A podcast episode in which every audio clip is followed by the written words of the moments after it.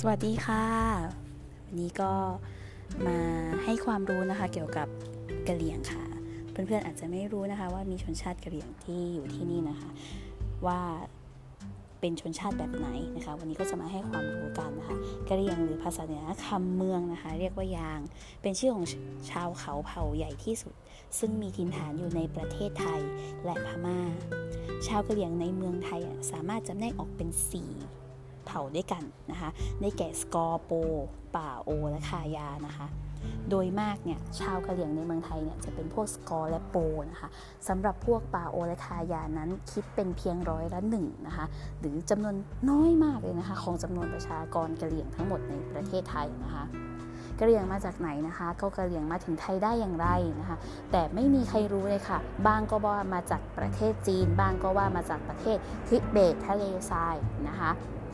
กะเหรี่ยงเนี่ยมาตั้งถิ่นฐานอยู่ที่ประเทศเมียนมานะคะ มาแต่โบราณ จากนั้นก็เดินทางข้ามแม่น้ำสารวินเข้ามาในประเทศไทยในศตวรรษที่ 18 นะคะสำหรับสาเหตุการอพยพของชาวกะเหรี่ยงนั้นน่ยชาวแม่ฮ่องสอนเล่าว่า แต่เดิมพื้นที่อาศัยของชาวกะเหรี่ยงเนี่ยอยู่ตรงกลางระหว่างพม่าและไทย เมื่อสมัยที่ไทยและพม่ายังพลัดกัน ลบผลัดกันทับลุกรานดินแดน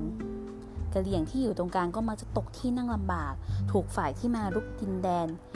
ไม่ไทยก็พม่าจับต้อนไปเป็นเฉลยให้จัดเสบียงอาหารให้บ้าง ให้นำทางให้บ้างนะคะ ในช่วง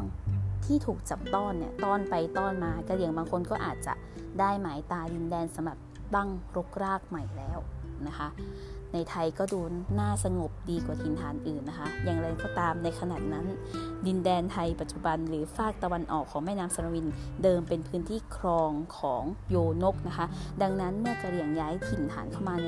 บริเวณนี้ จึงได้เข้ามาสมัยวิพักษ์กับโยนกนะคะ